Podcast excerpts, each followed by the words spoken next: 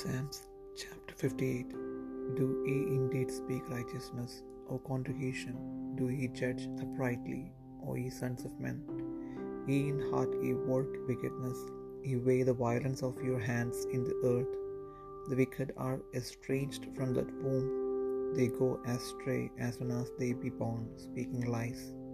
Their poison is like the poison of a serpent, they are like the deaf adder that stoppeth her ear, which will not hearken to the voice of charmers, charming never so wisely. Break their teeth, O God, in their mouth, break out the great teeth of the young lions, O Lord. Let them melt away as waters which run continually, when he bendeth his bow to shoot his arrows.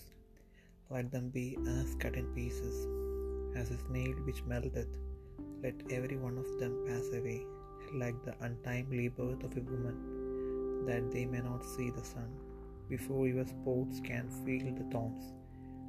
He shall take them away as with a whirlwind, whirlwind, both living and in his wrath. The righteous shall rejoice when he see the vengeance. He shall wash his feet in the blood of the wicked, so that a man shall say, Verily, there is a reward for the righteous. Verily, he is a God that judgeth in the earth.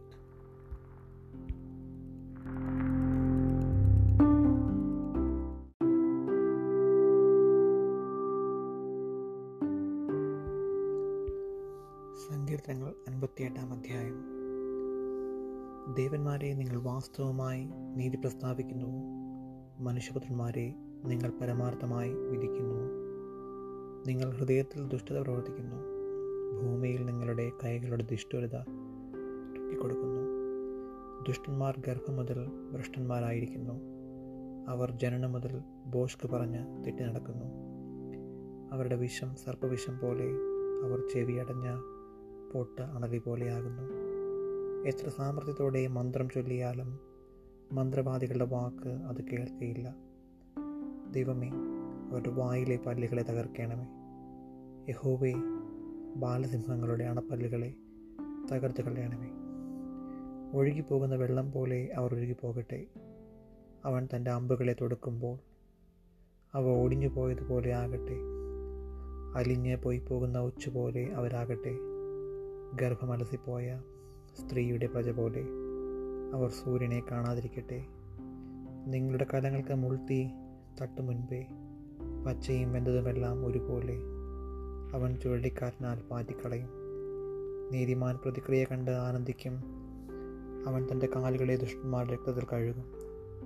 ആകയാൽ നീതിമാന പ്രതിഫലമുണ്ട് നിശ്ചയം. ഭൂമിയിൽ ന്യായം വിധിക്കുന്ന ഒരു ദൈവമുണ്ട് നിശ്ചയമെന്ന് മനുഷ്യർ പറയും.